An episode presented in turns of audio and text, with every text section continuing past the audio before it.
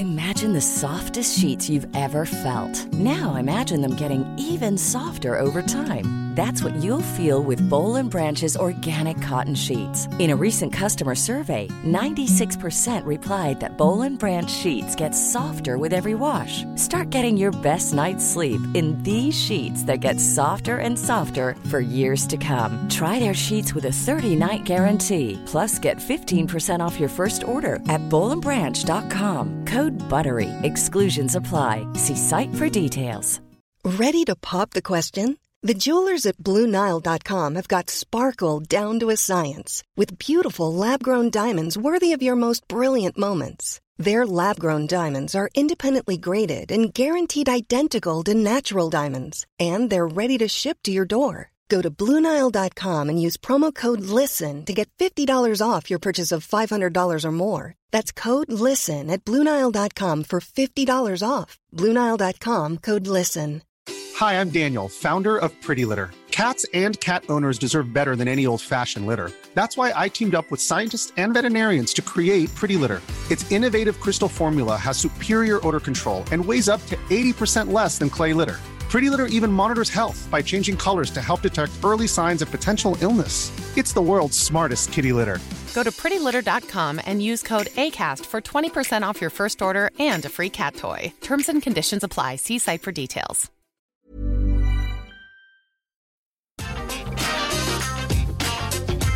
Atenção visitantes, entra, senta e abaixa a trava. E tá começando mais um episódio do Entra, Senta e Abaixa a Trava. Vocês estão falando agora com. Falando não, né? Vocês estão ouvindo agora o Fagner. E aqui é o Alisson. Boa noite, galera. Boa noite, aqui é o Laércio. Aqui é o Vini. Que pode ser que as pessoas não estejam escutando durante a noite, mas então fica um boa tarde, É um um bom bom dia, É, um boa dia, noite. boa madrugada. É, exatamente. Qualquer horário que vocês estiverem escutando agora. É, nós somos do Portal Rap Fan, um canal que fala tudo sobre parques de diversões, parques aquáticos, montanhas russas. E no episódio de hoje a gente vai falar sobre um tema muito legal. Para alguns é legal, para outros é mais sério, mas a gente vai falar sobre carreira nos parques de diversões, como é trabalhar, quem tem o sonho de trabalhar ou quem já teve. E já começa com essa pergunta: vocês já tiveram o sonho de trabalhar em um parque de diversões quando pequeno ou depois de grande mesmo? Ah, eu já.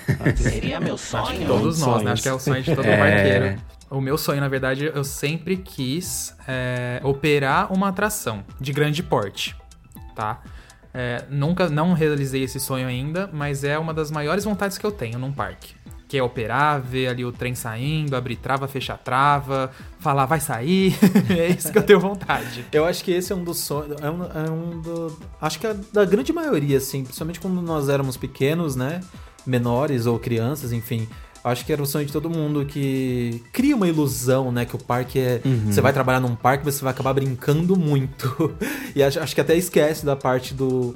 De que é um trabalho, é, você fica horas, você pode ficar horas em pé, ou no frio, ou no calor, na correria. As responsabilidades são muito grandes, aliás, você tá lidando com pessoas, com vidas, né? E Sim. eu acho que também, o, o meu sonho também, acho que era o mesmo do Alisson, de- era de operar uma, uma grande montanha-russa ou uma grande atração, assim, quando eu era menor. Mas depois que eu cresci, eu vi que a realidade é um pouquinho diferente, mas a gente fala mais pra frente disso. É, eu, eu não tive, tipo, um sonho de trabalhar operando uma montanha russa. O, o meu sonho, assim, de criança era tra- só trabalhar num parque, qualquer área, porque eu, eu queria estar vivendo naquele ambiente, sabe?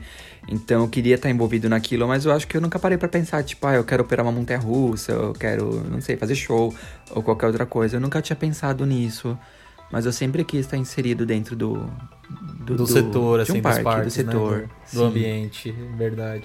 E você, Lars? Agora, eu, eu já imaginava eu controlando uma atração. Então eu imaginava que o operador do, da atração do ride, ele poderia fazer o que quisesse com o equipamento. Se ele quisesse deixar as pessoas 10 horas girando de cabeça para baixo, ele podia deixar Que 10 assassino. horas ali girando. Assassino. Acelerar Então, a montanha-russa, né? É acelerar a montanha-russa, acelerar os brinquedos, fazer o que for. Então eu tinha na minha cabeça esse conceito, então eu achava que se eu fosse operador de alguma atração, eu iria fazer assim, tipo, a atração ser mega, hiper. É, radical, intensa, que todo mundo ia querer ir muito nela por ela ser muito radical. E aí, depois de um tempo, eu vi que não era nada disso. que muitas vezes é até programado, né? O operador só aperta o botão pra ligar e desligar e é isso. Sim, O Lars ia pegar uma Dragon e ia colocar ela a 200 km por hora. Tinha colocado invertido na Dragon.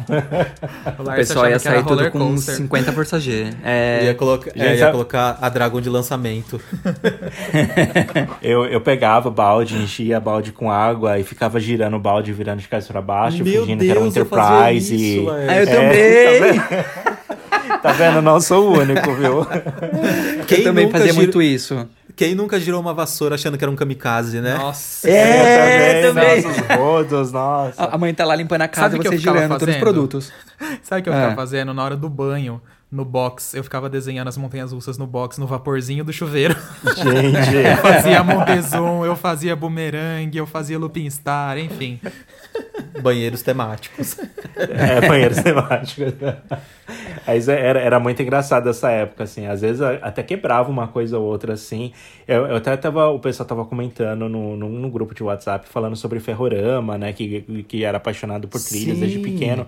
E eu lembro também que eu tinha um ferrorama e eu tentava fazer loopings com ferrorama. Eu tentava. Meu Deus. é, Meu encaixa, eu tentava fazer inversões, eu tentava fazer descidas e subidas, rampas, assim, né? E aí, claro, o carrinho, o trenzinho, quando passava ali pesado com as pilhas, aquelas pilhas grandes, Já sabe? dava Tinha- ré, né? Sei. É, ixi, aí já, já quebrava os trilhos no meio, os trilhos eh, soltava, não, não completava, né? Mas eu sempre ficava tentando en- encontrar alguma coisa, uma bolinha de mouse pra jogar no trilho e fazer o looping, essas coisas. Crianças ricas e criativas, porque ferrorama era muito caro. Isso que eu ia falar. Eu sempre pedia pros meus pais, meus pais nunca me deram um. Ah, mas falando, é, só entrando um pouquinho nesse teminha de brinquedo, que eu acho que é inevitável. Eu acho que a maioria das pessoas lembra daquele parque dos tubarões do Hot Wheels, lembra? Que era uma Ai, pista de sonho. Ah, montanha russa. Era Nossa. muito incrível, era meu sonho ter. Eu lembro da musiquinha ainda. Eu também lembro, Vinícius. É, E- acho vol- que na, na época que era na época que era meu pai que pagava os brinquedos, eu ficava pedindo, né? Agora quando agora que, que é eu que tenho que pagar, né? Eu fico chorando pra comprar aqueles Lego de montanha-russa, de roda gigante, falando, não, muito caro, vamos deixar pra depois. Nossa, é uma fortuna Sim. esses brinquedos. sempre incríveis, mas muito caros mesmo. Nossa, são. E, mas voltando a falar dos trabalhos, é, existem muitos trabalhos, né, num parque de diversões. A gente falou muito desse negócio de operar, né, porque assim, é aquele negócio do sonho. Mas, gente, no- num parque de diversões tem tudo, na verdade. É serviço, é marketing, atendimento, é A e B, é operação. Nutricionistas, engenheiros, nossa, é muito... Nossa. Elétrica. Tecnologia. Jardinagem, tecnologia, Limpeza. enfim, segurança. É, em parques como Beto Carreiro, que tem zoológico, veterinários, biólogos. É, meu Deus do céu, é, é- uma cidade, né? Tipo, é uma cidade É, no parque você ali. vive, é, dependendo do, do, do porte do parque, você vive como se estivesse dentro de uma cidade mesmo, porque os setores são gigantescos, né? E até que você, quando você para pra pensar, você vê a importância que tem um parque de diversões é, pro turismo mesmo, né? O- o- a quantidade de empregos que ele gera. E isso é muito impressionante mesmo. E o legal também é a carreira que as pessoas fazem dentro dos parques de diversões. É, a maioria dos nossos amigos, acho- acredito que todos vocês aqui, né, que do pessoal, sabe que a gente tem amigos dentro do setor e que até então, quando nós, no início da amizade, nenhum deles eram funcionários dos parques, ou não trabalhavam, não tinham carreira dentro disso, né? Uhum. E eu acabei. Hoje em dia, acho que eu tenho pelo menos uns cinco amigos assim mais próximos que fizeram carreira dentro desse setor e que se deram muito bem. Era coisas que eles eram apaixonados e conseguiram fazer uma carreira bonita. O Caio Covalesca, por exemplo, um amigo nosso, o Lars também conhece, né? O Caio, claro. Conhece. Sim, conheço, conheço sim. Então, ele era um apaixonado por parque de diversões, é até hoje um grande entusiasta, e ele fez uma carreira bem legal nos parques. Se eu não me engano, ele começou no Play Center mesmo, e trabalhou na Indiana Mister, no Castelo dos Horrores, trabalhou no parque, depois foi pro parque da Xuxa primeiro, né? Eu acho, né? O mundo da Foi Xuxa. ali no final do mundo da Xuxa e aí ele passou depois pro Parque da Mônica. Pegou né? toda a, implementa- a implantação do Parque da Mônica e hoje em dia tem um cargo super legal. Ele gerencia lá a operação do parque. E é, é algo que ele gosta muito, ele é muito apaixonado.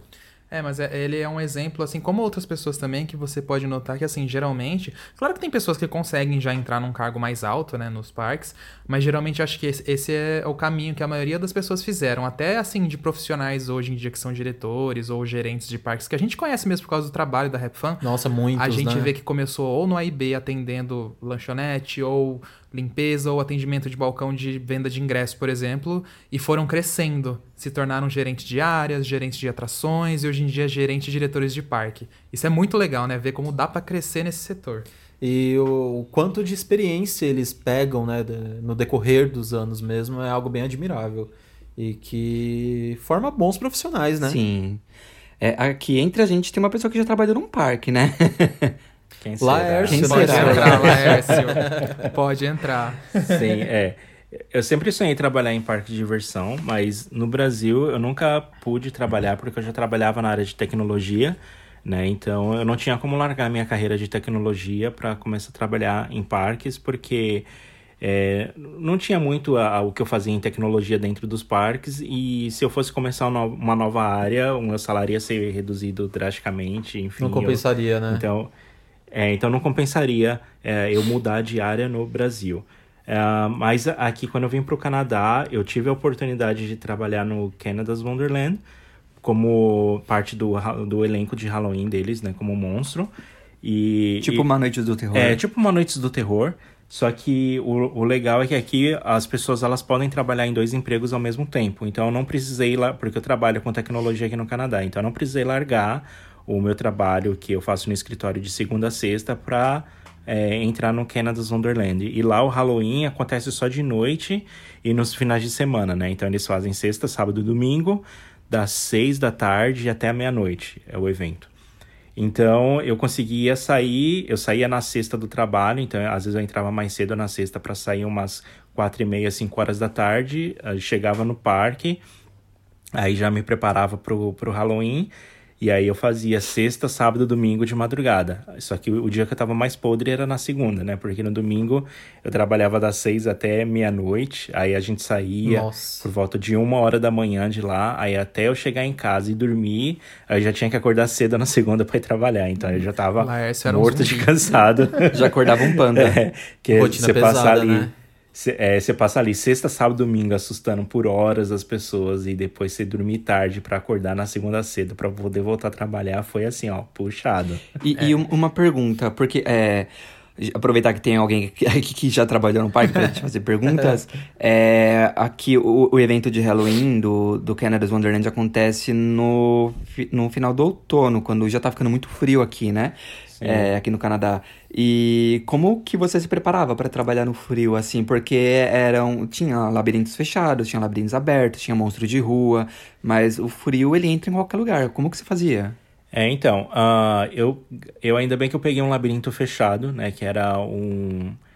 Eu es- eu esqueci agora, era tipo um açougue, um abatimento de animais, era, era o tema do labirinto. Não, ele, ele abatia animais, tinha vários animais Ah, mo- sim. Era um- mortos. um abatedouro. nome, tipo um um abatedouro. É uma É, batedora. era É, tipo, abatedouro. com- é, tipo um abatedouro, né? Então era um dos açougueiros que ficava lá dentro. Então, pelo menos a minha roupa eram roupas de mangas compridas, né? Jeans e, e mangas de roupa comprida. Mas no, no Canada's Wonderland eles tinham uma, uma política que você não podia usar roupa de marca, tinha que ser preto, não podia ter logo. Então é- era bem restrito. Então a gente tentava colocar agasalhos por baixo ou, ou várias camadas de blusa, né? Pra poder se aquecer no frio. E às vezes também correndo dentro do labirinto, assustando, indo para um lado para o outro. E imagina os, mo- os monstros tudo parecendo o pneu da Michelin, de tanta roupa. né? Exatamente. De tanta blusa, né? É, tanta blusa. E às vezes assim batia menos um, menos dois, menos três Meu graus. Deus do e, céu.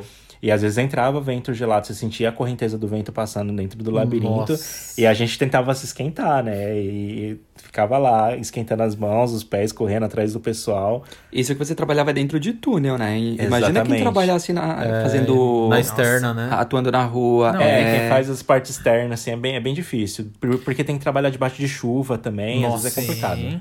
Não, e fora também o esforço físico, né? É que eu lembro muito da época que o Lércio foi trabalhar, porque ele ficava contando muito pra gente no grupo.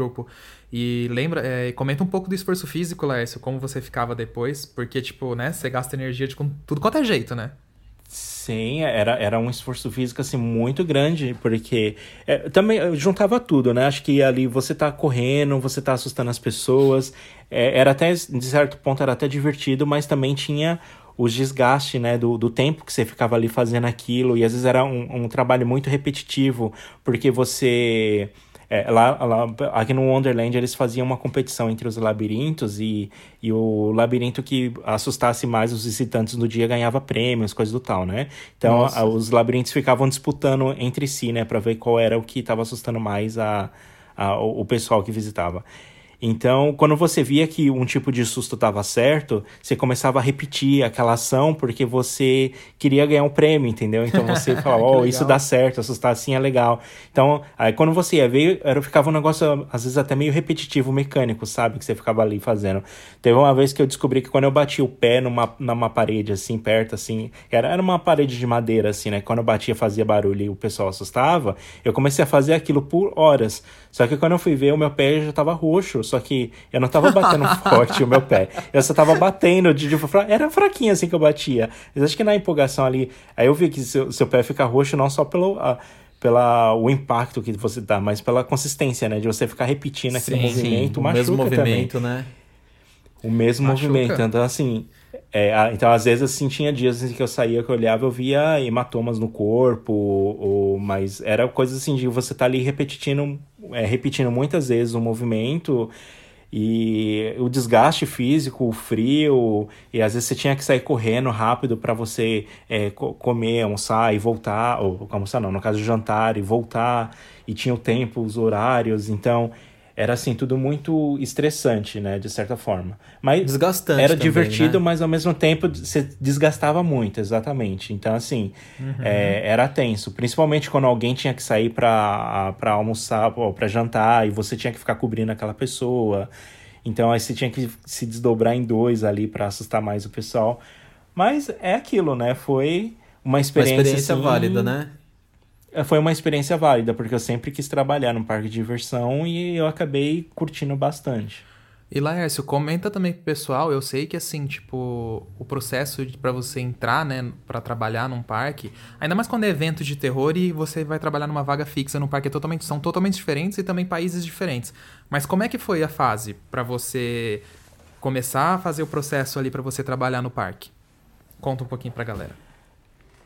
Tá, primeiro eu fui no website do parque, eu vi que eles tinham vaga aberta, eles tinham vagas abertas, né, pro, pra monstros no, no Halloween. Tinha outras coisas também para fazer performance de, de shows, essas coisas, né, de tocar instrumentos. É, mas aí eu, eu preferi mais o lado artístico, né, digamos, de assustar Sim. as pessoas. Uhum. Uh, daí, quando a gente chegou lá, eles falaram qual era o horário, o, de que horário a que horário a gente ia trabalhar, quanto que a gente ia ganhar por hora é, os, os, papéis que a gente ia ter que fazer, os monstros, etc. Você teve que fazer audição, tipo o programa do Ídolos? Sim, no, tipo American caso, Idol. É, não, é, no caso eles levaram, depois que a gente passou por um, ó, foi passando por essas etapas da, das entrevistas e tudo mais, né?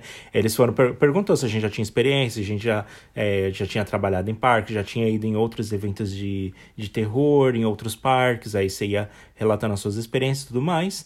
E aí depois disso, é, eles levaram a gente para dentro de um labirinto, e aí eles ligaram o labirinto, e aí eles falaram, ó, vocês têm que se espalhar, e a gente vai andar por dentro, e vocês têm que assustar a gente, e aí, aí eles foram dando tipos de sustos que podiam ter lá dentro, né, de de monstros que faziam tipo pop-up, né? Que, que se aparecia assustava a pessoa. Ou então você podia combinar com uma pessoa para você atrair a atenção e o outro assustava. É, e aí a gente combinou. E primeiro, primeiro ele queria que a gente assustasse de forma individual, né? Então ele falou: ó, se se espalhem e vocês tentem assustar sozinho, cada um de vocês em algum lugar escondido tenta assustar a gente. Aí depois eles fizeram um outro round que eles pediam pra gente assustar em grupo. Então a gente tinha que combinar entre a gente, escolher um lugar, um cenário, e aí o pessoal lá se escondia, o outro tentava chamar atenção, ou às vezes um dava um, um, um jump, né? Ele assustava um, depois o outro vinha assustava também. E aí o pessoal ia combinando, ia mudando o esquema, e depois dessa audição, eles falavam que ia entrar em contato com a gente pra para falar, né, se gostou ou não das performances e, e, com quem, quem eles iam ficar ou não, né. Aí depois eles acabaram me ligando, chamando para fazer os treinamentos e tudo mais. Legal. Que legal. Legal, experiências eu diferentes que, na vida, Eu pensei né? que o treinamento... é, eu pensei que o treinamento ia ser simples, mas foram, foram dois dias de treinamento E no treinamento também eles falaram tudo sobre o, o parque, sobre a Cidade Fair, sobre a, as normas de instruções, o que, que a gente podia fazer, o que, que a gente não podia fazer, que a gente não podia assustar crianças que aparentavam ter menos de 10 anos de idade. Ah, É, olha só que pessoas que, legal. tinha colar, que ficava piscando para não tomar susto, a gente não podia assustar. É, aqui, aqui no, no- Eu não sei se em todos os parques da Cedar Fair tem, mas pelo menos no Canada's Wonderland eles vendem meio que um colar. Um ah, amuleto da sorte. Um amuleto da sorte. Eu não sei nem quanto que eles vendem aquilo, mas eu acho que não é barato, não. É, que ele fica piscando à noite. É tipo aquelas. Aquelas coisinhas que fica piscando da 25 de março, sabe? Só Sim, que eles colocam numa você tá forma de amuleto e cobram um, um olho da cara. e aí, se você tá usando aquilo, os monstros não podem te assustar. Então, eu imagino que isso deve, Legal. ser- deve ser um saco, né? Porque você pensa em assustar a pessoa, de repente o amuleto dela tá piscando lá, você É, Sim, perdeu você pode todo- assustar. Você broxou. Exato. E, e, e, assim, a gente não. A gente. Quando a gente ia, por exemplo, sair para jantar e a gente tinha que passar no meio dos visitantes, a gente tinha que estar no personagem, tinha que estar assustando as pessoas. Mesmo você não estando dentro do túnel, você tinha que estar ali caracterizado. Você estava caracterizado, Pra você não era um quebrar o monstro, encanto, você né? fazia parte. Pra não quebrar o encanto. Então você só podia sair do personagem quando você entrava no backstage. Que aí os Sim. visitantes não te viam. Aí você podia ir normal, é, fazer suas coisas. Às vezes era meio difícil porque a gente tava escondendo garrafinha d'água, coisa assim, né? Que a gente levava pra tomar dentro do labirinto. E você tinha que ir assustando o pessoal ali e escondendo as bugigangas que você tá carregando com você. Sim. E eu- o que eu achei legal desse processo seletivo que você falou também, que ele, ele lembra também um pouco aqui do jeito que é no Brasil, né? É muito parecido. É, vai as particularidades do, do país, né? Por Sim. exemplo, aí você sofre com frio, aqui as pessoas, a maioria dos atores sofrem com calor, porque É. mesmo sendo em uma época que já tá em outono ali mais ou menos, né? Se eu não me engano, mas mesmo assim os atores passam muito calor na maioria das vezes. É, e, e o É, legal eu também acho que por o- exemplo... o- Ah, pode falar, Vini, pode falar. Eu imagino que o processo é, no Brasil, não sei o Brasil como um todo, mas tipo, o parque que eu mais acompanhava assim, em eventos de terror, que era o Hopi Hari, eu achava que eles tinham um processo um pouco mais rigoroso, sabe? Porque eles exigem é, documentos tipo DRT, né? Que é DRT de, o seu número artistas, né? de artista e tudo mais. Mas acho que isso é Então, uma coisa muito do eu Brasil imagino- mesmo, né? É, O DRT, por exemplo. E realmente, o- o- os, even- os eventos de terror no Brasil, eles são, tipo, muito superiores do que qualquer um que eu já visitei fora do Brasil, sabe? É, em termos de atuação e tudo mais. Ah, então, isso todo eu mundo acho que eles são mais mesmo. rigorosos nessa parte. Né, É. Muitos falam isso. É, o, o- acho que o trabalho no Brasil é mais voltado pra, pra ser uma coisa mais artística, sabe? De performance. Sim. É, até porque nós É, temos de- abertura, E realista. encerramento, É, né? realista, e tipo, exatamente. no Canada's Wonderland você não tem uma abertura e um encerramento como você tem aqui, né? Que conta toda a história Não, primeiro, você não tem. depois vai pro Aqui, evento. aqui é mais uma coisa de Halloween mesmo, né? Deles É. montarem vários labirintos e, E- ter várias pessoas dentro assustando. E eles não É, seguem um enquanto aqui tema... eles contam uma história inteira, né, no evento, e cada ano tem uma nova Exato. história. É verdade. E É uma legal. o- outra coisa também que acho interessante citar, agora nem tanto em, em, em parques de. Aliás, em parte de terror, é justamente é, falar da, da parte de operação mesmo, né? Por exemplo, eu- isso já até envolve um pouco, porque, querendo ou não, nós aqui trabalhamos no setor de parques por causa da RepFan. Pode não estar num parque, mas Sim. a gente está em contato Automaticamente, né? sempre, Sim. todo dia, até quando vai nos parques aí fazer os bastidores e tudo mais, a gente ficou sabendo muito como é o processo para você operar uma atração de grande porte. Não pensa que é assim, não. Vai surgir lá uma vaga assim, ó, operador da Montezuma, operador da Fire Whip. Negativo. Não vai. Você tem que Não começar vai. de baixo, você vai começar ali na lanchonete, aí B. Depois você pode ir para operar um ride. Você vai operar primeiro para controle de acesso da catraca, depois você passa a ver travas, depois você passa pra, e assim você vai crescendo. E geralmente você começa nos rides infantis, passa para os rides familiares, passa para os rides um pouco mais radicais até chegar nos de grande porte que, são- precisa ter geralmente experiência. São âncoras do parque, né? É, e eu tô pegando esse exemplo porque o Caio Covalesca mesmo, que tá hoje em dia no Parque da Mônica, explicou todo esse procedimento de como é para um, pra um profissional sair dos rides mais simples para um ride de grande porte. É mais ou menos como funciona na indústria de parques. Cada parque com a sua peculiaridade, né? Com a sua, com a sua regra, né? Mas é mais ou menos assim que funciona. Quando a gente pensa em Sim. operar ride, a gente nem acha que é assim, né, gente? É, e o E legal você- também é o, o- é o estilo das atrações, né? Por exemplo, tem atrações que têm os treinamentos até mais rigorosos, como é o caso do Sky Coaster, o Radicali lá do Hopi Hari, que além deles Sim. fazerem um treinamento com a própria equipe lá do parque, eles têm que fazer um treinamento também com funcionários da Sky Coaster, que é a empresa fabricante lá da atração, né? E é. E eu não lembro qual é a pontuação que você tem que tirar na prova. Mas eles sempre Era fazem esse teste. Algo de 9,5, 10. Tipo assim, é a nota praticamente alta. Se você tiver meio ponto abaixo, você não opera. Exatamente. Se você não tirar a pontuação certa lá, você é dispensado daquela função, entendeu? Então, eles sempre fazem essa reciclagem com os funcionários porque é algo que envolve um nível de segurança muito Muita alto, né? Então precisa ter a equipe inteira bem inteirada ali do, do assunto, da- das normas, né? Da atração.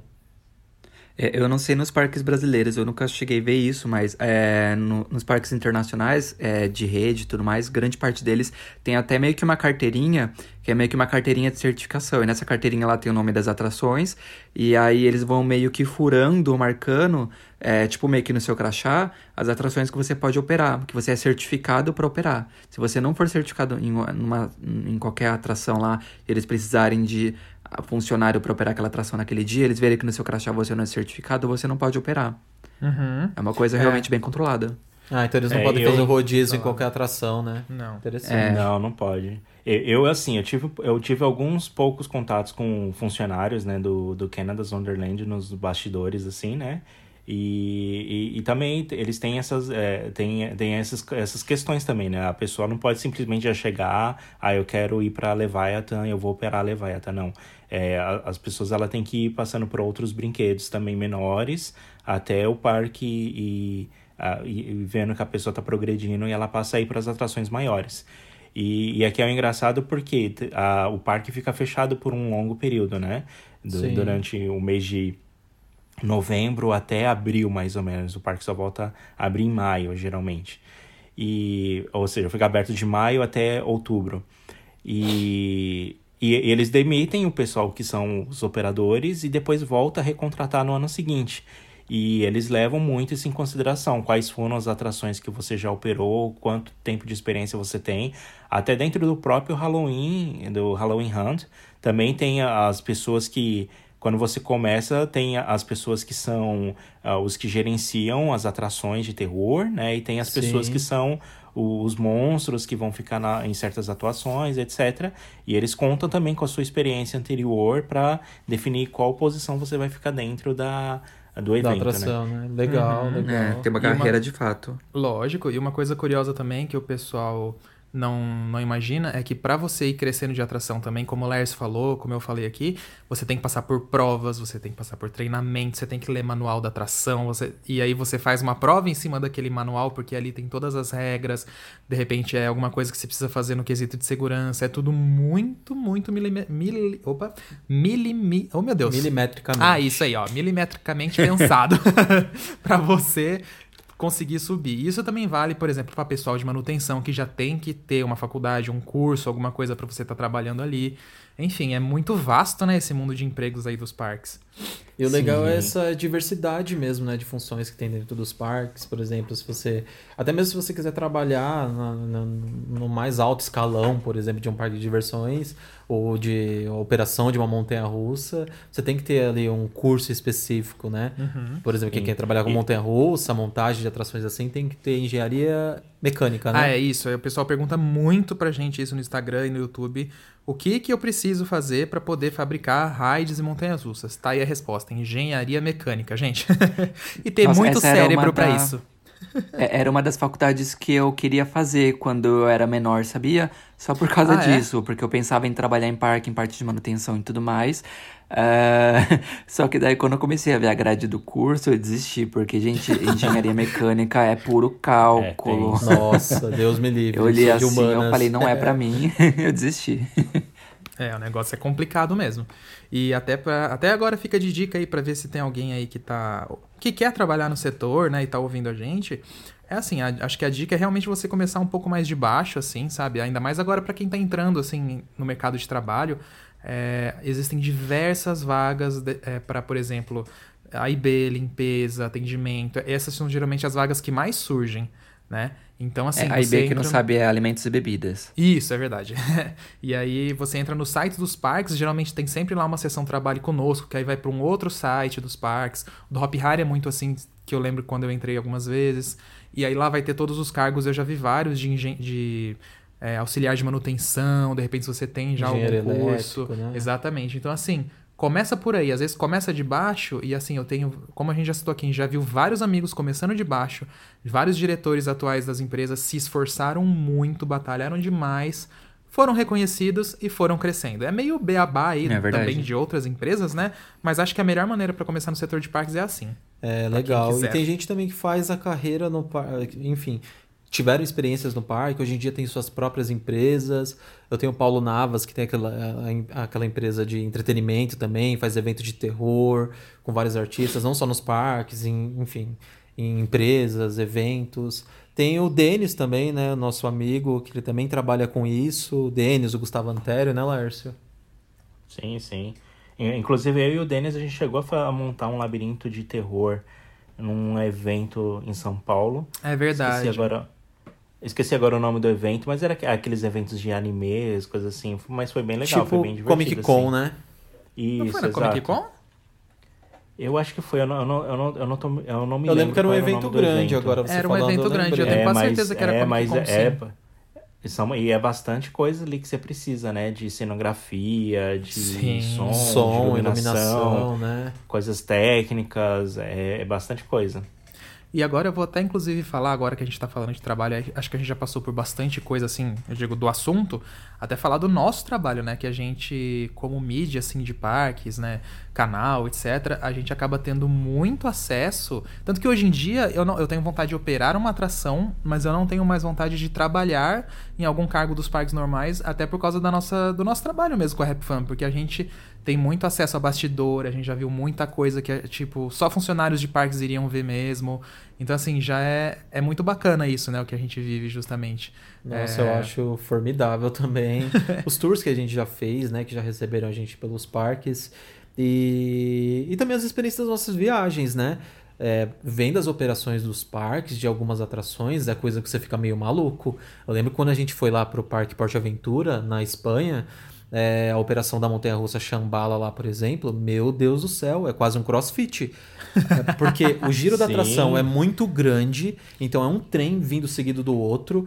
Os trens são gigantescos, sei lá quantas pessoas cabem, 40 pessoas. Então é checagem dupla de, de, de travas. Você vê os funcionários correndo para cima e para baixo, fecha a trava, abre a trava, libera o trem, entra para pro espaço seguro ali, que geralmente eles não podem ficar é, em qualquer lugar da estação quando o trem é liberado. Eles têm que entrar dentro de um espaço seguro. Então, alguns, algumas ocasiões, eles têm que abrir portão, entra para esse espaço. O outro trem chegou, sai desse portão, volta para lá, então é o dia inteiro em pé e fazer essa maratona doida, né?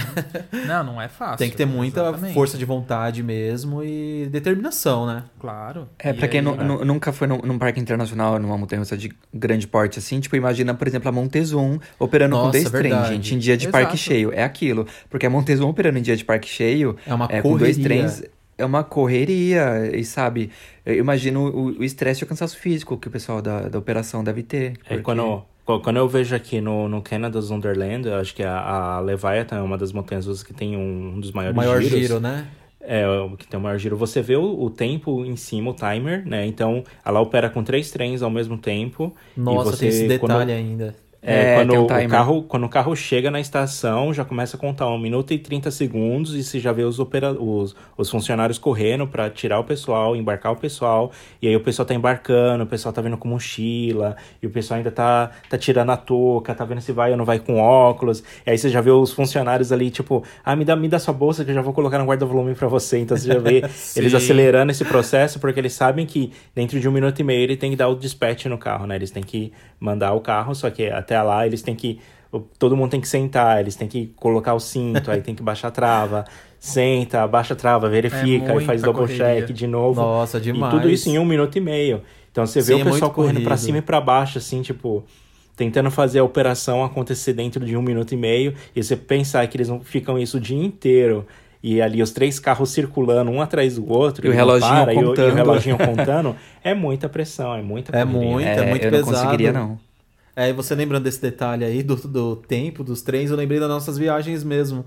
Porque eu fico meio agoniado como, quando eu tô lá como visitante mesmo. Você chega sentando ali correndo, e às vezes você tá de boné, esqueceu o boné, vai lá e corre, coloca no guarda-volumes e volta. Porque... É, aí tira o cinto, aí põe o cinto de É, novo. dá uma agonia, porque você vê que os, o- os operadores estão ali apressados, né, pra tentar agilizar a operação. Mas é algo bem interessante. É, é interessante demais. E a gente vê isso muito também aqui no Brasil, nos bastidores e tal. Quando o Vini e o Laércio vieram também, quando a gente viu toda a parte técnica do lendário ali, né, gente? E é muito interessante ver como tudo isso funciona.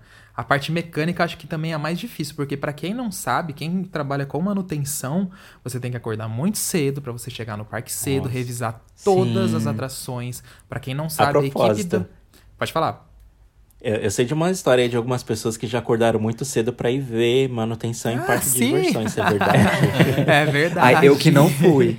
Nós mesmos aqui, ó. Eu acho que foi em 2011. As pessoas, pra quem não sabe, a Montezum, ela tem uma manutenção muito rigorosa. Então, todos os dias de operação do parque, os engenheiros, enfim, os funcionários, eles têm que fazer um check-out, um check inteirinho na atração. Então, eles percorrem todo o trilho dela, a pé. Sim, a E pé esse- com os equipamentos é, de segurança. E, e não é do Esse chão, não, teste- é por cima do trilho Exato, mesmo. É, você vai Exatamente, olhando pelos parte trilhos. de parte do trilho, porque como é madeira, a madeira ela pode sofrer ali alguma alteração Algum qualquer trauma, básica, é, ou alguma rachadura e tal, e eles têm que olhar isso todos os dias. E eles fazem isso de madrugada, começa ali mais ou menos Esse é umas 4 da detalhe. manhã. 5 É. da manhã, eu acho. Por aí, é, 4 e meia, 5 e vai terminar ali pelas 7, né? Assim, os trilhos. Aí depois eles têm que fazer as outras revisões dos trens. E falavam muito isso pra gente, por isso que a gente falou, vamos lá ver se é verdade. Não é que Aí era. até tal dia, eu, o Alisson e mais dois amigos fomos até lá o parque de madrugada. Chegamos lá, encostamos o carro e ficamos assistindo. E os funcionários estavam lá fazendo o teste nos trilhos. Na Exatamente. Montanha Russa, enfim, né? Pra vocês verem como é. E assim, montanha russa de aço não existe essa necessidade, porque o aço é uma coisa muito difícil de acontecer alguma coisa. Se acontecer, você vai ver, porque, né? É algo muito grande que tem que rolar. Mas agora sim, checagem de travas, checagem da parte de segurança de funcionamento de trava, toda a checagem dos comandos, rolamentos. Tem noção da imensidão que é isso? É, é muita coisa. É, e os parques Os seguem sensores, protocolos de. se- É, Sensor. exatamente. Os parques seguem protocolos de segurança bem legais. Inclusive, a gente tem é, vários vídeos no nosso canal. Inclusive, da nossa série Você Sabia, a gente gravou um, um dos mais recentes que a gente fez de externo. Acho que foi o do Meteor, do Wet n Wild, né? Sim, lá E é uma muita coisa. atração muito moderna, então ela identifica qualquer erro que tenha na atração, tem sensores ali espalhados por ela e é tudo computadorizado, então ele te mostra o que tem de errado, o que tem que ser feito, sem falar É. o protocolo, né? Que Pasmem. os funcionários levam para fazer a liberação. Sim, e pasmem, ele tem conexão com a internet. Então, assim, se uma peça quebrou, ela já manda essa informação para a fábrica, no caso a ProSlide, aí no Canadá, né, Laércio e Vini? E Sim. a peça já é fabricada e enviada pro WET. Olha que absurdo. o WET nem incrível. sabe que vai ter um dinheiro para torrar ali, ó, mas a atração já tá comprando por eles. Mas é incrível mesmo É, esse e- sistema deles e você vê que o- os parques cada vez mais se modernizando, né? As atrações, as fabricantes, enfim. É, quem não assistiu esse vídeo do, do Você Sabia do Meteor, a gente corre pra assistir lá no, no nosso canal do YouTube, porque tá incrível as E imagens. deu trabalho pra fazer, vai lá assistir, por favor. É muito bom. Agora, vamos É. fazer um joguinho assim. É, Qual cargo, então, vocês trabalhariam hoje num parque de diversões? Hum, ah, eu trabalharia como Olha. filho do dono. Esse não vale. Olha, eu, eu, toparia esse cargo. Ser o dono até é o que todo mundo quer, né? Jogar Eu não quero ser o dono né? ainda pra não ter dor de cabeça. Eu quero ser o filho do dono. Ah, ok. Eu, eu quero ser o, o, o player do Planet Coaster jogando em Sandbox. Imagina. Mas falando sério agora, eu acho que eu trabalharia com comunicação mesmo, que é algo que eu gosto bastante, com criação, assim, e que é a minha formação, né? Eu sou publicitário. Eu acho que eu trabalharia mais ou menos nessa área. Eu acho bem interessante e é algo que você não fica preso ali, né? Sempre os parques de diversões têm alguma novidade, algum evento novo. É algo que me dá bastante prazer. Eu acho que eu trabalharia na parte de design visual, design gráfico, alguma coisa assim, sabe? Porque eu tenho um pouco de aptidão pra isso, inclusive várias coisas da RapFun já sou eu que faço, né? Nessa parte de, desi- de design. Roubou então, meu cargo. É uma coisa. então é uma coisa que eu gosto meio que de fazer, Vini. sabe? Nossa, o Vini daria um ótimo, assim, pra relatar a experiência também do visitante no parque. O Vini observa muito disso.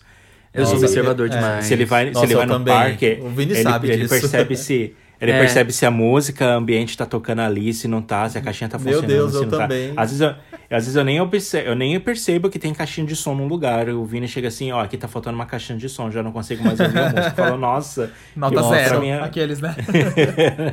Nossa, eu, eu sou muito detalhista, então. Uma coisa também que talvez eu seria. Eu me, me adaptaria pra trabalhar no parque seria essa parte de. Tem um cargo pra isso, não sei se é a parte de conteúdo é- ou é experiência. Acho que é experiência do visitante, É alguma a coisa assim, sabe? dos parques experiência. grandes é É. experiência. Aham, eu me daria muito bem com isso também, porque eu tô ali observando tudo e tudo que, vai, que o, o visitante vai absorver, sabe? Todo tipo de Nossa. Vini, eu sou eu muito... critico o dia inteiro. Nossa, é, não, rapidinho, só. Eu sou muito você também, eu sempre reparo nesses detalhes. Acho que até comentei algumas vezes com você, até a marca das caixas de som dos parques. Eu sempre falo, ah, e as caixas de som da Disney são JBL. Eu sempre comentava isso, ah, as caixas de som do Hop Harry também são JBL, e por isso que eles têm a acústica tão boa, e enfim, Sim. muito legal. É, o Vini já comentou das marcas da caixa da, da- do Tá Canada vendo? Já. Qual- que marca que é, Vini? É JBL também. Ah, tá Ah, vendo? sempre. Sabia. JBL nos patrocina, tá? Aquelas. É, por favor. E e não é qualquer caixa, não, eles. gente. Mas e você, JBL é, a- é o melhor que tem no mercado. Então, é, eu acredito que eu trabalharia com a área de tecnologia, né? Porque eu, eu já sou formado na área de, de tecnologia, Sim. de desenvolvimento de softwares. E eu sempre fico pensando em, em inovações que os parques podem, Podem fazer, com né? podem fazer com a tecnologia, né? Então, eu, eu fascino muito, assim, quando eu chego num parque de diversões eu vejo que eles têm é, tecnologia de ponta, assim, que controla muitas coisas. Então, eu, eu fico pensando como, como os parques podem expandir isso e melhorar a experiência do, do visitante utilizando a tecnologia, né? Eu já pensei em tecnologias para casa de terror, essas coisas, né? Do tipo, o visitante tá ali com uma lanterna, de repente a lanterna para de funcionar porque a sala desliga a lanterna do visitante, liga de novo, De sabe? propósito. De propósito, tipo, quando vai dar o, o visitante tá lá na casa de terror com a lanterna, quando vai dar o susto apaga a lanterna dele, sabe? Coisas assim. Mas eu, eu também já pensei, eu já pensei em outras coisas assim de, de tecnologia que é, Não dá pode muito sua ideia, adaptado. não, hein? Antes de Né? patentear. É, cuidado. Não, não, mas eu, eu já vi, eu, por exemplo, eu já vi a, a tecnologia do World of Color na Disney, que eles controlam até o- os, as orelhas do Mickey ali que tá piscando, tudo sincroniza Incrível. no parque. Nossa, Nossa, eu acho sim. aquilo fantástico, fantástico. É Quando eu olho formidável. assim, eu começo a pensar em, em todo o trabalho que eles tiveram pra fazer aquilo, né? Aí eu falo, é, ok, agora eu entendo porque eles gastaram milhões nisso aqui. Uhum. É muito caro nessas coisas. Agora, E você, eu... Ali? Hum, eu, na verdade... Ai, gente, eu vou falar três cargos. Sou desses. Ah, depois eu quero falar mais um. Eu juro que é rapidinho. Eu, eu, bom, como eu já falei no início do vídeo, uma vontade seria sim operar alguma atração de grande porte. Tenho muita vontade, mas eu queria ficar no painel de comando. Eu queria lá apertar o botãozinho pra abrir Sentadinho trava, no ar-condicionado. sair. Não, porque o meu sonho é, é- é fazer os botõezinhos. Eu tive uma experiência assim. Pra próximo disso, quando teve o encontro do CBMR, o último lá na Fire Week Na do Far Week do Beto, Beto, é, né? Eu também. porque é, não tinha. Os operadores já tinham ido embora. Só tinha ficado um que operava o painel de comando dela. Aí precisava alguém pra apertar o botão do lado oposto do painel de comando pra apertar o liberação. E quem apertou o liberar pro trem sair? Eu. Eu ajudei a baixar as travas, foi emocionante. É, eu também abaixei, estava correndo Ai, e fui lá e apertei o cômico. dispatch. Aí eu já me senti, tipo, por um dia ali como é. E outro cargo que eu gostaria muito é um pouco do que o Vini falou, a experiência do visitante. Eu acho que os parques, assim, tem, alguns têm muito que melhorar na experiência do visitante. E não, não só falando assim de som ambiente, essas coisas, como a gente brincou aqui também.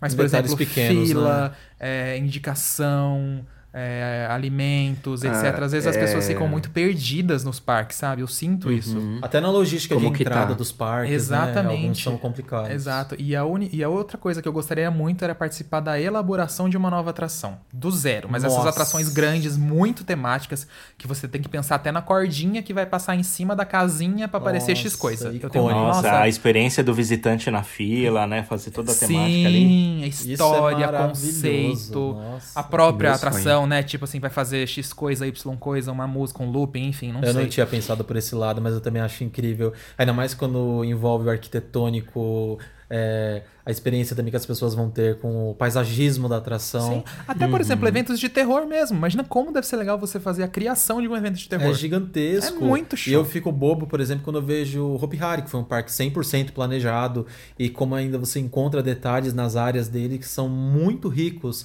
É, por exemplo, lá em Wild West, eles têm um capim específico que ainda existe no parque lá na jardinagem, que é aquele capim pena, que parece bem aquele. O capim que nasce em, nessas regiões mais secas, sabe? É- são muitos detalhes incríveis. E só um parênteses bem rapidinho, acho que outra função também que eu teria muita vontade de trabalhar nos parques hoje em dia é com, com a IB, mas na, na questão de elaboração de cardápios. Eu gosto muito de cozinhar, não sou cozinheiro profissional nem nada, só que eu já vi que alguns parques levam isso muito a sério e para escolher cardápio, fazer é, cardápios temáticos também, como eles dizem, Sim, né? de acordo com a é região. algo incrível, nossa, eu acho muito, muito legal mesmo, sabe? Uhum. Envolve totalmente a experiência do visitante, né? Quando eles querem comprar é algo que você come primeiramente com os olhos, né? Sim. É, o, eu até lembrei agora, acho que até o Lars tá, tá entrando aqui na internet também, que ele, ele lembrou disso também. É, a Disney, nessa, nessa quarentena, lançou meio que um curso é, de Disney Imagineering, né? É tipo um curso online é, que Ah, eu vi. eles que eles te explicam um pouco, tipo, como cria- ah, sobre criação de parque, experiência do visitante e tudo mais. Eu tô enrolando pra fazer esse curso, na verdade. É, era pra eu ter feito já faz dias, mas tá aqui nos meus planos e é, é gratuito. Olha, muito dica bom, pra né, galera que tá ouvindo. trabalhar. Ah, Vamos com- deixar o link aí pra galera, né? na- Não sei se dá pra deixar link na descrição do podcast, mas se não for, a gente bota no Instagram. Vai ser no É, Instagram. ou no então. Twitter, vai, vai no nosso Twitter. Boa, Twitter. A gente vai deixar lá no é Twitter. fácil. Gente, vamos de notícias então, Ah, que é. eu acho que a gente já falou bastante dos trabalhos. Aliás, Vamos, Laércio, porque se pode deixar, falar a gente vai primeiro falar que eu até já interrompi. É. Não, eu tava falando que o pessoal que quer trabalhar na área, às vezes a gente sabe que é difícil entrar na área, né, no mercado, mas às vezes ela pode ir começando ganhando experiência em outra área que não seja parque, para quando ela ter a oportunidade de entrar né, na área de parque, ela já Exato. traz toda essa bagagem junto, né? Então é bom estudar, se especializar e fazendo esses cursos da Disney e tudo mais. E assim que ela tem a oportunidade, ela já chega ali com uma bagagem pronta, né? É, E se especializa também, né? Vê a área que você quer trabalhar no parque e tal. é, faz uma faculdade voltada para aquilo. Se especializa Ou um bastante. curso que- técnico, né? Que tem bastante Um curso oportunidades também. técnico, sim. Exatamente. Então vamos às notícias? Vamos às Vamos, notícias da bora. semana. Notícias tristes, né? É. Mais ou Notícias menos, em- tem uma feliz. É. Notícias em tempos de pandemia em que, na verdade, a ideia é o que a gente sobreviver, né? Os empreendimentos têm que sobreviver e passar por esse momento difícil. Não vamos falar de parques brasileiros no caso agora, porque como ainda aqui no Brasil tá ainda né, no, no meio do processo, a gente pega países que já passaram um pouco mais adiante. Então vamos falar de duas grandes empresas dos Estados Unidos, que é a rede Six Flags e a rede Cedar Fair. A Six Flags todo mundo conhece com mais facilidade. A rede Cedar Fair, para quem não lembra, é dona do Cedar Point, Canada's Wonderland, Knott's Berry Farm, enfim. Sim.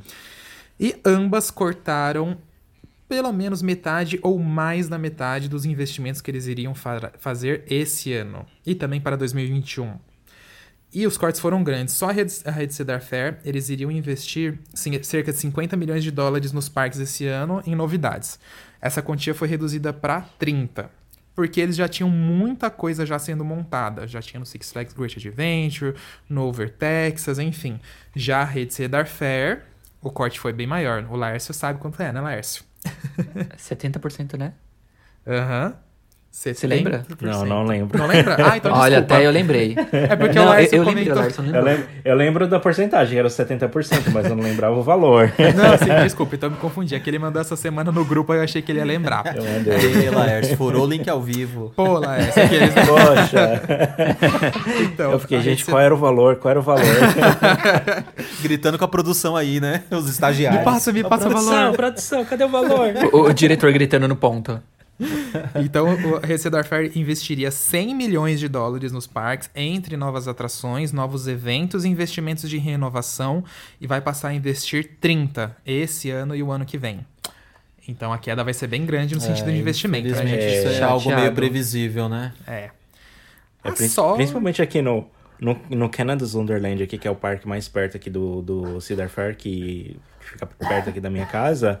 Eles estavam com bastante planos de fazer uma linha especial de ônibus que levava do, da estação do metrô até o parque, de mudar a, entrada, porque ele tá tendo um boom de visitar, estava tendo um boom de visitantes no Sim, parque, que eles estavam precisando mudar a infraestrutura do parque, né? Então, Uhum. é, todo mundo estava bem ansioso com essas notícias, né? De construção de, de, é, de uma rede de hotéis para o visitante poder ficar hospedado na, na rede no, no parque, né? Mudanças da entrada e até expectativas de novas montanhas russas, né? Porque o, o parque vive lotado, eles precisam de atrações de grande porte e tudo mais, né? Então, a notícia veio meio que assim como um balde de água fria, né? Porque É, é um valor bem considerável, né? bem considerável. E só por curiosidade pra galera saber, todos os parques, assim, hoje em dia, basicamente estão fechados. Só os da China e alguns do Japão ali que estão vendo. é, estão sendo reabertos. Do Japão, na verdade, agora vai ser fechado de novo porque lá tá aumentando muitos casos.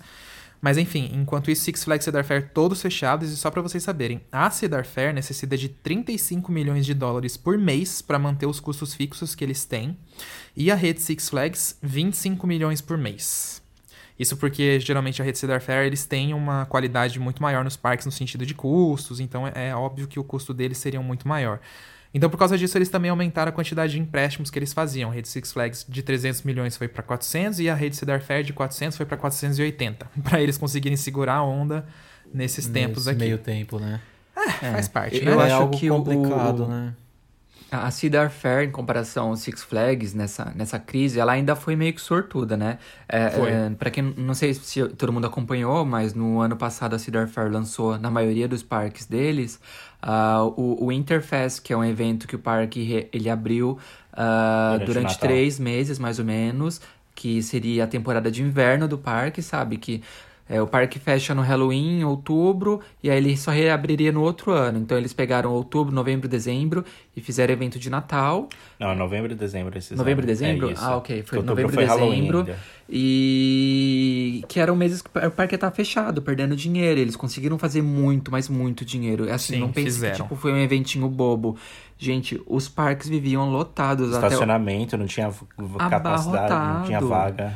E o, o Ah, próprio descobriram uma parque, fórmula perfeita, né? Sim. Pra, pra esse Nossa. tempo, que era de baixa pra Então, eles. a, a- a própria rede, ela se surpreendeu muito, sabe? Com, com essa... Com toda essa repercussão do Sim, Interfest. Então, eles sim. acabaram Isso. tendo um, um, um- um caixa muito bom. Eles fecharam 2019 com um caixa muito bom pra entrar nessa crise. E muitos parques deles, que estão mais ao norte do, dos Estados Unidos ou aqui no Canadá, eles estão fechados de fato agora, porque ia ser a temporada de inverno, eles não estariam abertos de qualquer forma, mas eles estariam reabrindo agora em maio. Então, ainda assim, Sim. boa parte do, do, do tempo da, da, da pandemia, eles iam estar fechados de qualquer forma, então eles não foram tão impactados assim quanto do Six Flags, né? Porque o Six Flags tem muitos parques ali mais ao sul dos Estados Sim, Unidos, no México exato. e tudo mais. Até então, porque realmente, o- eu acho que o Six Flags foi o que mais se lascou É, nessa parte. Foi, é, realmente foi o que mais se lascou, mas assim, os parques assim, que Knott's Berry Farm, que é da Cedar Fair também aqui na Califórnia e tal, também já estão sendo prejudicados porque eles ficam mais tempos abertos, né? Mas enfim, não Sim, tem é, jeito. ela é É, Disney quente. sendo é Disney demitindo 100 mil funcionários temporários, é SeaWorld também fazendo a mesma coisa, tá- tá todo mundo no mesmo barco, né? Todas as empresas fazendo esse corte Mas- é, é uma situação é. difícil mesmo e que é o primeiro cor- é, é é a primeira opção que, que a sociedade corta, né? Que é o É lazer, turismo, é. é. o lazer. É, É. Não é fácil. É, mas depois É eu acredito assim. que muitos planos aí que a gente tinha pra 2020, 2021, que eles tinham no caso, né? é, eu acho que vão acontecer, mas vai ser, vão ser adiados. né? Exato, vai, vão jogar pra prorrogar um 2022, 2021, dependendo de como for esse resto de ano, e resto de ano, como se estivesse acabando, né? Mas o, o resto do ano aí por causa da pandemia, enfim, acredito que a gente vai ver muita coisa ainda mudar. Mas agora também tem Isso aí. notícias boas, né, gente? Da- Tem notícias das positivas ações do dos setor, parques, né? né? E isso falando mais dos parques brasileiros, tem muitas ações legais rolando, galera. A gente não vai citar todas aqui porque é- são bastantes é, acontecendo, mas a gente vai falar aqui lá no nosso site, rapfan.com.br, H-A-P-F-U-N. Tem uma matéria que reúne todas as ações dos parques, inclusive que nós podemos ajudar. Por exemplo, o Alpen Park lá em Canela, no Rio Grande do Sul, eles estão fazendo com que você doe 50 reais de alimento ou mais e você vai ganhar um ingresso para o parque e também para o Mundo a Vapor, que é outro empreendimento lá da, da, Da região. da região muito legal. E eles doaram também um respirador para o Hospital de Canela. Olha só que legal. Que legal. E o, o Muito outro bacana. parque... É, É, é- então. é- Eu falei, é, é bom também pro, pro pessoal que, que, que gosta, né, de apoiar os parques, né, comprar ingressos, Uhum. né, eles estão, vários estão com promoções, né, os parques no Brasil, é, então é, é legal, alguns estão estão tentando marcar shows, né, ou ter eventos, ou fazer essas ações de, de ajudar a comunidade, Sim. então é, é muito importante todo mundo se engajar, né, e ajudar um ao outro, né. Muito. Sim, é, se você pudesse planejar para depois da quarentena, né, sua situação financeira estiver mais estável, é, pensa nisso também, pensa na sua diversão mais lá pra frente, você vai estar ajudando um segmento que tá é um dos que mais está sofrendo nessa época e que depois tudo isso vai passar, então é, se você puder, compra o ingresso para curtir um parque no fim do ano ou no começo do ano que vem, depende de como tiver a promoção do parque, você vai estar ajudando muito. E eu vou citar só mais duas aqui, só pro pessoal saber. É, o Hot Park, todos os ingressos que comprarem do Hot Park até o final de abril, eles vão ser 100% revertidos para as pessoas. O valor dele, né, vai ser 100% revertido para as pessoas carentes do turismo que estão precisando. Então, até dia 30 de abril, quem comprar, eh, o valor é só 59 reais, tá muito barato pro Hot Park. Então, além de você marcar sua diversão, você ainda consegue ajudar as pessoas. É a comunidade que trabalha Exato. com turismo na região. E outra que eu achei muito legal também é o do Beach Park. Eles têm uma meta de doar 50 toneladas de alimentos, também nesse es- esquema que o Hot Park está fazendo, no sentido de ajudar as pessoas ligadas ao turismo e ao parque. 30 toneladas eles estão doando e as outras 20 toneladas eles estão é, pegando com o auxílio das pessoas. Então você pode entrar no site deles, doar em dinheiro, então assim, de qualquer pessoa do Brasil inteiro pode doar. E também, se você for de Fortaleza, nos pontos de distribuição, aliás, de, no caso, que eles estão pegando esses alimentos. Enfim, e tem várias outras lá no site. Se você quer ajudar, entra lá pra você dar uma olhadinha. Acho que é Show. isso de notícias. Show, tem muitos É outros isso. parques, é só vocês conferirem lá em nosso site.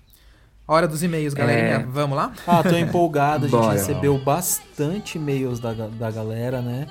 Todo mundo tá gostando dos episódios, eu fico muito feliz também. E não É, e conseguiremos um, ler um fato todos, engraçado né? é que no, É, a gente não No- vai no- conseguir não, é no, muito. no último episódio, que foi o terceiro episódio, a gente reclamou que a gente só tinha recebido um e-mail. Aí agora vocês Acho- pegaram pesado porque chegou toneladas. Acho que a gente reclamou, acho que a reclamação funcionou, né? É, então hoje nós não leremos todos os e-mails, mas alguns aqui, mas nos próximos episódios vai acompanhando que a gente vai ler. É. A gente vai Então, o primeiro e-mail que tem aqui eu vou ler. E ele diz assim: Olá, tudo bem com vocês? Eu sou o João do, do arroba Naldinho Te Leva. Conheço ele, na verdade. É, Continuando. E é um prazer enorme acompanhar vocês por todo esse tempo, além de seguir e ser seguido por vocês. Falta o Vini e o Laércio. Tá Aí, ó, vendo, a Vinícius e. Laércio? Ó, a gente tem que, tem que Eles seguir, são, anti- eles Mas são pera, antipáticos. pera, gente. você, vo- vo- você segue a gente e a gente não te segue, é isso? Ou você não segue e a gente não te segue? Porque eu não sei. É porque às vezes eu não vejo quem tá me seguindo, então pode, pode ter sido Ah, dele tá me seguindo e eu estrelas. não tá seguindo de volta. Olha lá. Mas manda uma, Tá manda, manda uma mensagem que eu sigo de volta, não, é estrela ele já não. colocou aqui, ó, só a gente seguir. Tem um ó, arroba? aqui, Ah, tem. Tá, eu vou seguir o arroba Tá dele. vendo? Arroba Naldinho, Naldinho te leva. A conta dele é muito legal, que tem destinos paradisíacos. Ele é lá de Maceió. Continuando o e-mail. E mesmo morando em, Alego- em Alagoas, podemos ficar antenados em tudo que rola nos parques do Brasil e do mundo. Antes de tudo, parabéns pelo novo projeto. Saibam que o Entra, Senta e Abaixa Trava me acompanha semanalmente nas minhas idas de Maceió a Araparica, cidade em que trabalho. Seguir e acompanhar o conteúdo de vocês é como um escape para os entusiastas de parques que moram fora da megalópole Rio-São Paulo. Parabéns por isso também. No meu caso, eu sempre viajo a São Paulo e Recife, então posso visitar alguns parques, mas para a grande maioria isso só é possível através dos vídeos de vocês. Mas vamos lá, hahaha. Como vocês enxergam o setor de parques temáticos no Brasil nos próximos anos? Teremos novidades ou ainda esbarraremos na burocracia? Essa é uma pergunta que ele fez pra gente. Muito obrigado e desejo muito sucesso a vocês. Beijos no coração. Um beijo, Naldinho. Muito obrigado por acompanhar a Beijo. gente. Beijo. Obrigado. E muito obrigado pelo e-mail também. E respondendo É um e-mail muito dele, né? interessante. Sim. Como que a gente vê? Eu acho que... Eu acho que é, é meio que imprevisível, né? Agora fazer uma previsão É. a longo prazo, né? Nos próximos anos, porque a gente tem muitas questões é, com relação A pandemia, à que a gente tá pandemia, vivendo, né? É, a gente não sabe ainda quantas ondas vão ter, ou quando vão desenvolver vacina, ou descobrir um tratamento bom para combater o vírus. Então, assim, é, é muito difícil de prever isso, mas eu acho que pode também ter um, uma coisa boa, né? Do mercado tá precisando de medidas urgentes, né? E o governo, o setor acabar desburocratizando algumas Sim. coisas para favorecer o, mercado, né? Para socorrer o mercado. Então, nesse ponto, eu acho que pode haver uma desburocratização, né? Dos processos. Eu acho que que, que sim, isso acham? já. Eu acho que sim, Lárcio. Essa linha aí já estava acontecendo um pouco, né? A gente viu a redução dos impostos aí para importação de equipamentos, isso já ajudou muito. E as novidades eram bem animadoras, né? É, eram bem animadoras assim. Os parques aquáticos, nem preciso falar, todo mundo já sabe como tava indo super bem. Eu acho que assim, o de parques aquáticos é. Com certeza vai ser o mais rápido a retornar, porque era o mais forte até então. Então acho que retorna também de uma maneira rápida. Claro, dentro do seu tempo da pandemia, dentro do, do tempo que a economia vai voltar a rodar, né? Mas os parques temáticos, a gente podia até falar que tava surgindo coisas já agora, assim. Atrações novas no Beto Carreiro, que eu acho que isso tá mantido, porque eles já tinham comprado as atrações, então Sim. talvez só mude um pouco ali o tempo onde seriam feitas. De repente, se, for, se seria esse ano, joga pro ano que vem. A gente tem também o Parque de Cotia, que a gente tem vídeo no nosso canal. Tá lá, a- as obras não pararam. Tipo, reduziu muito as obras, claro, por porque não pode fazer aglomeração de funcionários. Mas elas ainda estão acontecendo. E assim, o parque estaria em obra de qualquer maneira, gente. Com pandemia ou sem pandemia. Então, tipo, tá, tá, tá acontecendo. E, aí- e quem sabe, então, ano que vem eles consigam, né, abrir Concluir, assim. né, essas novas Eu acho que eles não serão tão prejudicados. E tem outros empreendimentos que estavam aí para surgir, né, nos dois setores, então a gente torce para que eles consigam. Acho que essa é a maior questão. Pode ser que demore um pouco mais justamente para para esperar um pouco a economia voltar a girar ao, ao normal, um né, pouco, estabilizar e junto com a doença. Sim. Mas acredito que assim, a gente vai ver evolução sim. Não acho que será tão rápido talvez quanto seria, mas acho que vai começar a andar um pouquinho. Até, por exemplo, o Mirabilândia Novo mesmo, lá em, Reci- lá em Paulista, ali perto de Olinda. Ele estava sendo para a data de 2022, mas pode ser que vá um pouco para frente. Mas acho que é outra coisa que vai acontecer também. Eu acho que assim, temos que ter o pé nos chãos, mas também não acho que é uma coisa assim, meu Deus, acabou o Parques no Brasil. Entendeu? É, eu acho mais que ou menos é- que é eu mais uma- imagino. Eu acho que é mais uma coisa temporária mesmo, que vocês estão falando, né? Eu acho que agora o momento é, é mais de, tipo, os parques sobreviverem, sabe? A essa Uhum. crise. Porque, querendo ou não, isso acaba com caixa de uma empresa, né? Ainda mais uma Lógico. empresa que vive do turismo. Então, o momento, assim, é dos parques sobreviverem, eles vão, de fato, cortar custos que não são necessários. O que já tiver ali investido, que eles já estão... Por exemplo, o Beto Carreiro que já comprou as atrações, certeza que eles vão montar. Mas, tipo, quem estiver planejando uma nova atração, alguma nova novidade, alguma novidade, provavelmente eles vão adiar essas ideias para o futuro. Então, eu, eu particu- particularmente, eu não vejo grandes investimentos eh, no setor pelo próximo ano, sabe? Porque Sim. eu acho que é o momento realmente de, de pegar a estabilidade. É, Eu acho que eles vão é- tentar estabilizar primeiro, né? Esperar É. o mercado se restabelecer. E aí depois, ajudando aí com a desburocratização dos processos, mas as empresas vendo que elas estão se mantendo, aí elas começam a pensar de novo em fazer grandes portes de investimentos. O que eu acho que é legal mesmo é a gente pensar em nossos parques saírem bem, bem que eu digo assim, dentro do possível e estarem funcionando. É isso que eu acho que importa Isso agora. aí. E depois- manter os empregos dos Exato. funcionários, né? Depois a Esse gente é o- pensa em sim. novidade. É o maior foco, isso aí. Bom, quem vai ler o próximo agora? Ah, eu posso ler. Manda É, então. Tem um e-mail aqui do Daniel, de São Bernardo do Campo, Daniel Ometo. Ele escreveu o seguinte: Ouvindo o podcast sobre medos, eu, quando fui a primeira vez no Beto Carreiro, tive um medo de ir na Fire e na Big Tower. Só de olhar elas, eu já tremia. Mas agora já quero voltar lá. Só pra ir nesses brinquedos. Parabéns pelo trabalho, acompanho vocês em todas as redes sociais.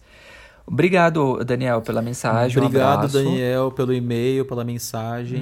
Uhum, um abraço aí pra você. Sim. Obrigado por escutar esse nosso projeto tão novo aí, mas que já tá crescendo, o pessoal gostando bastante, né? É, e que você possa voltar no Beto Carreiro e andar na Fire e na Big Pra enfrentar Eu seus medos.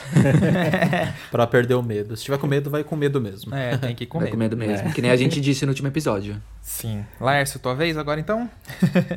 Tá, tá bom. Eu vou ler aqui o, o e-mail do Antônio Reik e ele escreveu assim.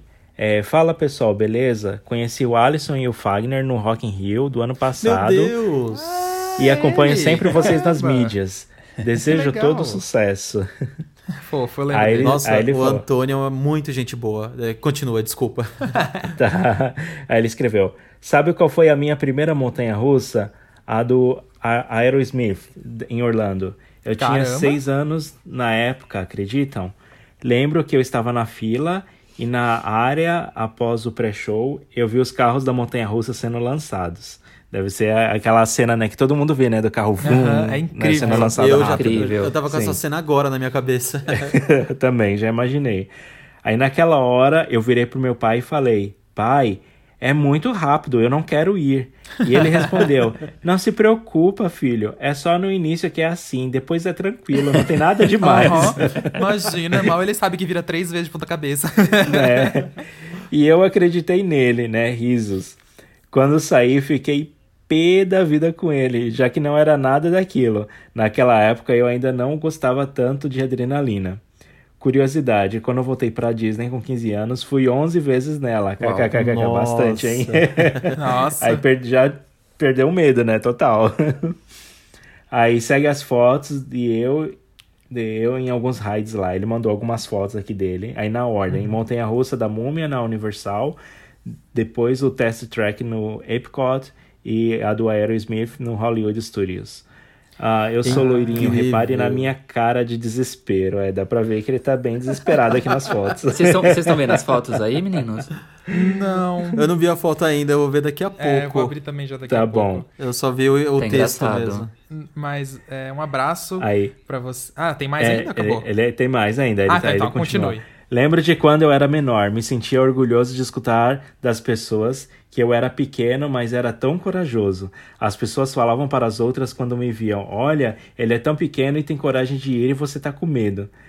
Em relação aos meus medos, eu sempre tive, mas acho que essa é a graça dos parques, você, é, você desafiá-los. O que mais me aguardava, o que mais me ajudava era quando meu irmão estava comigo para ir junto. Ele me dava confiança e coragem. Uma dúvida, aí é pra gente que tá fa- falando sobre, o, po- sobre vocês comentarem no podcast. Vocês dizem que é legal aproveitar a montanha-russa de braços para cima, principalmente na primeira queda. Mas muito delas, inclusive na Montezum, tem avisos que, para sua própria segurança, você deve manter os braços e pernas dentro do veículo durante todo o trajeto. Qual é a opinião de vocês sobre isso? É realmente mais seguro ficar sem os braços para cima? Atenciosamente, Antônio Reik. Uma ótima pergunta. Legal, É, vamos primeiro- em partes. Alguns comentários rapidinhos. Muito obrigado pelo e-mail, Antônio. Foi um prazer conhecer você. Ele é muito gente fina. Fiquei emocionado você falando do seu irmão, porque eu vejo que vocês são super unidos. Eu acompanho nas fotos do Instagram de vocês. E tô ansioso para ver as fotos do e-mail que eu ainda não tive. Eu ainda não consegui ver. Nem eu, nem eu, nem eu e nem o Alisson. A, a gente, a, gente, a gente vai mandar pra, pra eles, pro, pro Alisson, pro Fagner ver. Legal. É, bom, então um abraço aí pra ele também, mas eu acho que respondendo a pergunta dele quanto aos braços levantados. Tem uma coisa que em toda construção de montanha-russa, ele é chamado, bom, tem um nome técnico, mas eu vou falar como molde de madeira, aqui no português, claro, para as pessoas entenderem. Ele é um molde que ele tem mais ou menos 2 metros e meio até 3 metros para fora do trem. Então, assim, eles fazem essa medição para que todos os suportes fiquem longe do trem, mais ou menos dentro dessa medida. É uma medida de segurança mundial para todas as atrações desse tipo, montanha-russas, montanhas-russas de madeira, tá? Então, assim, é, você tem que ser muito grande para você levantar o braço e bater em algum suporte. Isso é, isso é normal, porque o que acontece, esse aviso? Principalmente montanhas-russas de madeira. Montanhas-russas de madeira são mais bruscas e isso não é diferente na Montezum. Então, com você com o braço levantado, você pode, assim, até sentir um maior desconforto, bater na pessoa ao lado. Então, é mais por isso que você deve se segurar e não correr o risco de você se machucar nesse sentido. É, acertar sua mão em algum obstáculo da montanha-russa, algum. Não. Não, mas é isso que eu estou explicando. Não, eu tô querendo dizer de levantar a mão e você não bater na pessoa ao lado, entendeu? Por exemplo, numa curva, alguma Não, coisa é isso que eu tô assim. dizendo também, que porque não tem o risco de você levantar Ah, a mão sim. e acertar qualquer obstáculo na montanha-russa, Exato, entendeu? isso não tem mesmo. É mais essa pessoa do lado ou com você mesmo. Mas de resto, É, eu você acho- de aço, não tem esse perigo. Não existe. Uhum. É, a- a- na dúvida, se tiver indicação da atração pra você não ficar levantando o braço, não levanta. Tem- o parque tá indicando aquilo é porque eles têm algum estudo, alguma informação sobre aquilo, então siga, siga sempre as regras da Sim. atração em si, né? É, mas mas aí- se não tiver regras quanto a isso, vai e curte. Exato. Todas. É, Uhum. é mais Todas deixar... têm isso? Todas têm isso o quê? De não levantar a mão, se diz? Sim, Não. A, a maioria delas Sim. tem avisos no, É, no é a carro, maioria, dizendo é. pra você não É, levantar as mãos. Ah, ele- é uma eles pedem pra deixar a- o- os os, braços braços e dentro, dos ca dentro do Sim. carro, sim. É. Mas é uma regra sim, gente, que vamos, vamos concor- concordar aqui todos. todo mundo levanta a mão em montanha-russa, a grande maioria das pessoas. É então por muito isso que inevitável. E eles também têm um outro nome técnico, que eu não me lembro exatamente, que quando eles vão criar a montanha-russa, é como se fosse um espaço de uma bolha em volta, que eles calculam em volta do seu trem ali, de onde você está sentado. É just- uma- é uma área de pra segurança. Isso, Isso, é uma área de Exato, segurança. Sim, eles, ele já sabe, ele já sabe que é, é por padrão, todo mundo vai levantar as mãos, todo Exato. mundo vai- ele não tem como garantir que o visitante vai com a mão é, presa, né? respeitar, Até porque exato. é também se o visitante desmaiar, por exemplo, ou passar mal, qualquer Vai ficar com coisa os braços assim, pro alto. é, ele vai ficar pros, com os braços pros altos, para pro lado, pro outro. Então assim, ele já tem que prever todo esse tipo de situação. Então É. assim, é seguro, a- as atrações geralmente quando elas são feitas e testadas, ela já é feita considerando o espaço que sua mão vai ocupar e porque ela pode ir para um lado, para o outro, etc, para não bater em nada, né? É, mas também tem o outro lance, que às vezes tem visitante que tenta é, segurar barra de, de, de ferro ou de madeira que tá do lado de fora da atração, ou tenta tirar o pé de dentro do cinto de segurança para tentar dar trava, para tentar alcançar alguma coisa, ou chutar Isso alguma realmente coisa. não dá. Isso sim é perigoso, né? É. Porque assim, ali se a pessoa tá presa dentro do carrinho, dentro do cinto, independente do movimento que você faz com a mão, você vai estar seguro. Mas se você tentar sair fora desse espaço, geralmente é o problema, né? Então por isso Exato. que eles acredito que eles colocam esse aviso, né? Para as pessoas não tentarem sair Uhum. dessa posição que foi destinado para ela tá indo ali de forma segura. Exato. Exatamente. É. Então, se você levantar a mão, não tem problema, mas desde que você não faça nada além disso, como o Lércio falou. Porque aí sim você tá infringindo as regras. Entra, senta e abaixa a trave e vai tranquilo. Exatamente, e se divirta. É. Bom, eu vou ler o último e-mail aqui então, que é o último e-mail que a gente vai ler porque tinham muitos mais, então a gente vai deixar para os próximos. É um e-mail do Carlos Lisboa. E vamos lá. Boa tarde, pessoal. Me chamo Carlos, tenho 27 anos e sou de São Paulo. Gosto muito dessa pegada de parques de diversões e parques aquáticos. E com isso amo todo, amo os jogos também. Gostaria de saber de vocês se vocês jogaram algum jogo de celular de parque, tipo Roller Coaster Tycoon Touch, ou se indicam algum app também. Ah, e também se já jogaram Roller Coaster Tycoon para Nintendo Switch, se sim, falem um pouco sobre. Abraços. Carlos, abraços. Muito Carlos obrigado por ter enviado. Abraço e obrigado pelo e-mail. Bom, e aqui temos muitos gamers aqui dentro desse podcast. Galera, quem aqui já jogou algum jogo de celular para parque, tipo Roller Coaster? Eu joguei, mas eu não lembro o nome do jogo. É, eu também. Eu já joguei um. Eu acho que deve ter sido o Roller Coaster Tycoon World. Eu não sei qual que é o que tem pra celular, mas é alguma É coisa da, é o 4. da linha, o Touch, não sei, enfim. É. Que tem pra celular. Eu joguei uma vez, mas eu não gostei. Porque como eu tava acostumado a jogar de computador, que era muito mais complexo. Então, quando eu fui jogar de celular, acabei meio que broxando. Não curti, não. Eu joguei por um dia e desinstalei. Mas eu não conheço outros, outros jogos. Vocês já jogaram algum outro? Ah, de, de celular eu tentei jogar o Touch, mas eu acho que eu, eu, eu gostava muito de jogar o Ro- Roller Coaster Tycoon, o primeiro, o segundo, o terceiro. E aí depois já pulei pro Planet Coaster, aí acabo gastando muito tempo no O vício Planet é certo, Coaster, não né? consigo. É, o vício é certo. Então, eu já joguei, eu joguei assim, é, quando eu era mais novo, hoje ainda no celular eu não jogo mais jogo de parque, justamente por causa do Planet Coaster, quando eu vou jogar é no, no computador, mas eu joguei muito o Roller Coaster, o primeiro de- do celular que saiu, e o Roller Coaster Touch, também joguei bastante, que ele é basicamente o mesmo jogo do Roller Coaster 4, só muda o nome, né? Mas eu me divertia muito, era muito legal, adorava, e assim, o mal de todo jogo de celular é aquilo, né? O jogo é de graça, mas pra você ir desenvolvendo o parque, você tem aquele negócio do tempo, você tem que esperar, tipo, três dias pra montanha ficar pronta, dois dias pro ride ficar pronto, ou você paga por isso, pra você ficar pronto rapidinho. Sempre, né? Então essa é a parte chata, mas eu gostava. Agora, quanto ao Nintendo Switch, eu nunca joguei o Roller Coaster Tycoon nele, porque na Também verdade eu não. nem tenho Nintendo Switch. Mas podemos falar que já jogamos horrores o Roller Coaster Tycoon 2 e o Roller Coaster Tycoon 3 no computador. E esse, meu Deus do céu, meu computador fez até buraco no HD de tanto que eu jogava. E lembrando também que nós fizemos um vídeo indicando jogos que podem ser jogados tanto no celular quanto no computador sobre parques de diversões. Jogos de parques de diversões.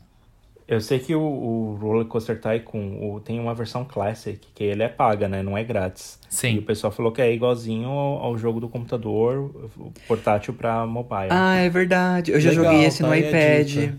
Eu Aí, já joguei esse no sim. iPad e ele funciona igual o Roller Coaster Tycoon você 2 gostava do muito- computador, é, Você verdade. gostava muito do Roller Coaster Tycoon dois no computador e quer jogar no mobile, eu, talvez E- valeria e- investir ele, um pouco ele nele. é em 2D e o gráfico é igualzinho do computador, o som é igualzinho. Eu esqueci que eu tinha jogado ele, mas eu joguei Ah, realmente. legal, então. Então É já fica aí a dica, ó. É, já um jogo pra jogar no, É. no celular. E se caso você não tenha assistido o nosso vídeo, então assiste lá que tem várias dicas de jogos pra jogar, no e nosso principalmente durante esse período da quarentena. E, é, Exatamente. e- e sobre console, eu tô esperando o Planet Coaster no, no PlayStation 4. Ah, eu não tô esperando Xbox não. Tô Fora. jogando tanto no computador que eu nem tô Eu pensando tô no jogando no computador, mas eu tô pensando no console também, porque aí quando um tiver talvez no computador ou não tiver não poder jogar no computador, tem ali no videogame pra jogar Bom, também. aqui em casa eu não É. tenho esse problema porque o Fag não, go- não joga, não tem muita não, muito Não tem muita habilidade. Então eu tô livre pra jogar no PC mesmo. Ele joga à vontade.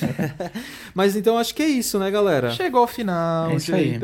Pô, O final de mais um Ah, podcast, acho que rendeu bastante Quarto episódio. também. o Acho que esse aqui vai ser o mais longo, mas tudo bem. E lembrando, se você quiser mandar e-mail pra gente, é podcast.rapfan.com.br. Segue a gente também em todas as redes sociais, Rapfan, RapFanBR no Instagram. Estamos no YouTube, no Twitter, no Facebook. Até no TikTok, galera. TikTok também, a gente Rede social é solta que não uns vídeos lá bem legais de, de atrações. Obrigado a todo mundo que ouviu e nos vemos na próxima.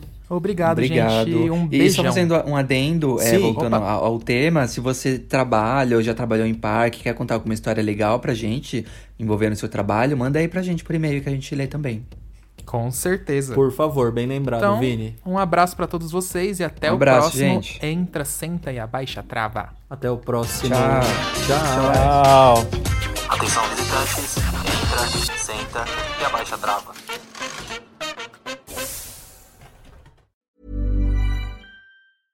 Imagine the softest sheets you've ever felt. Now imagine them getting even softer over time. That's what you'll feel with Bowl and Branch's organic cotton sheets. In a recent customer survey, 96% replied that Bowl and Branch sheets get softer with every wash. Start getting your best night's sleep in these sheets that get softer and softer for years to come. Try their sheets with a 30-night guarantee. Plus, get 15% off your first order at bowlandbranch.com. Code BUTTERY. Exclusions apply. See site for details. Hey, it's Paige DeSorbo from Giggly Squad. High quality fashion without the price tag. Say hello to Quince. I'm snagging high-end essentials like cozy cashmere sweaters, sleek leather jackets, fine jewelry, and so much more. With Quince being 50 to 80% less than similar brands.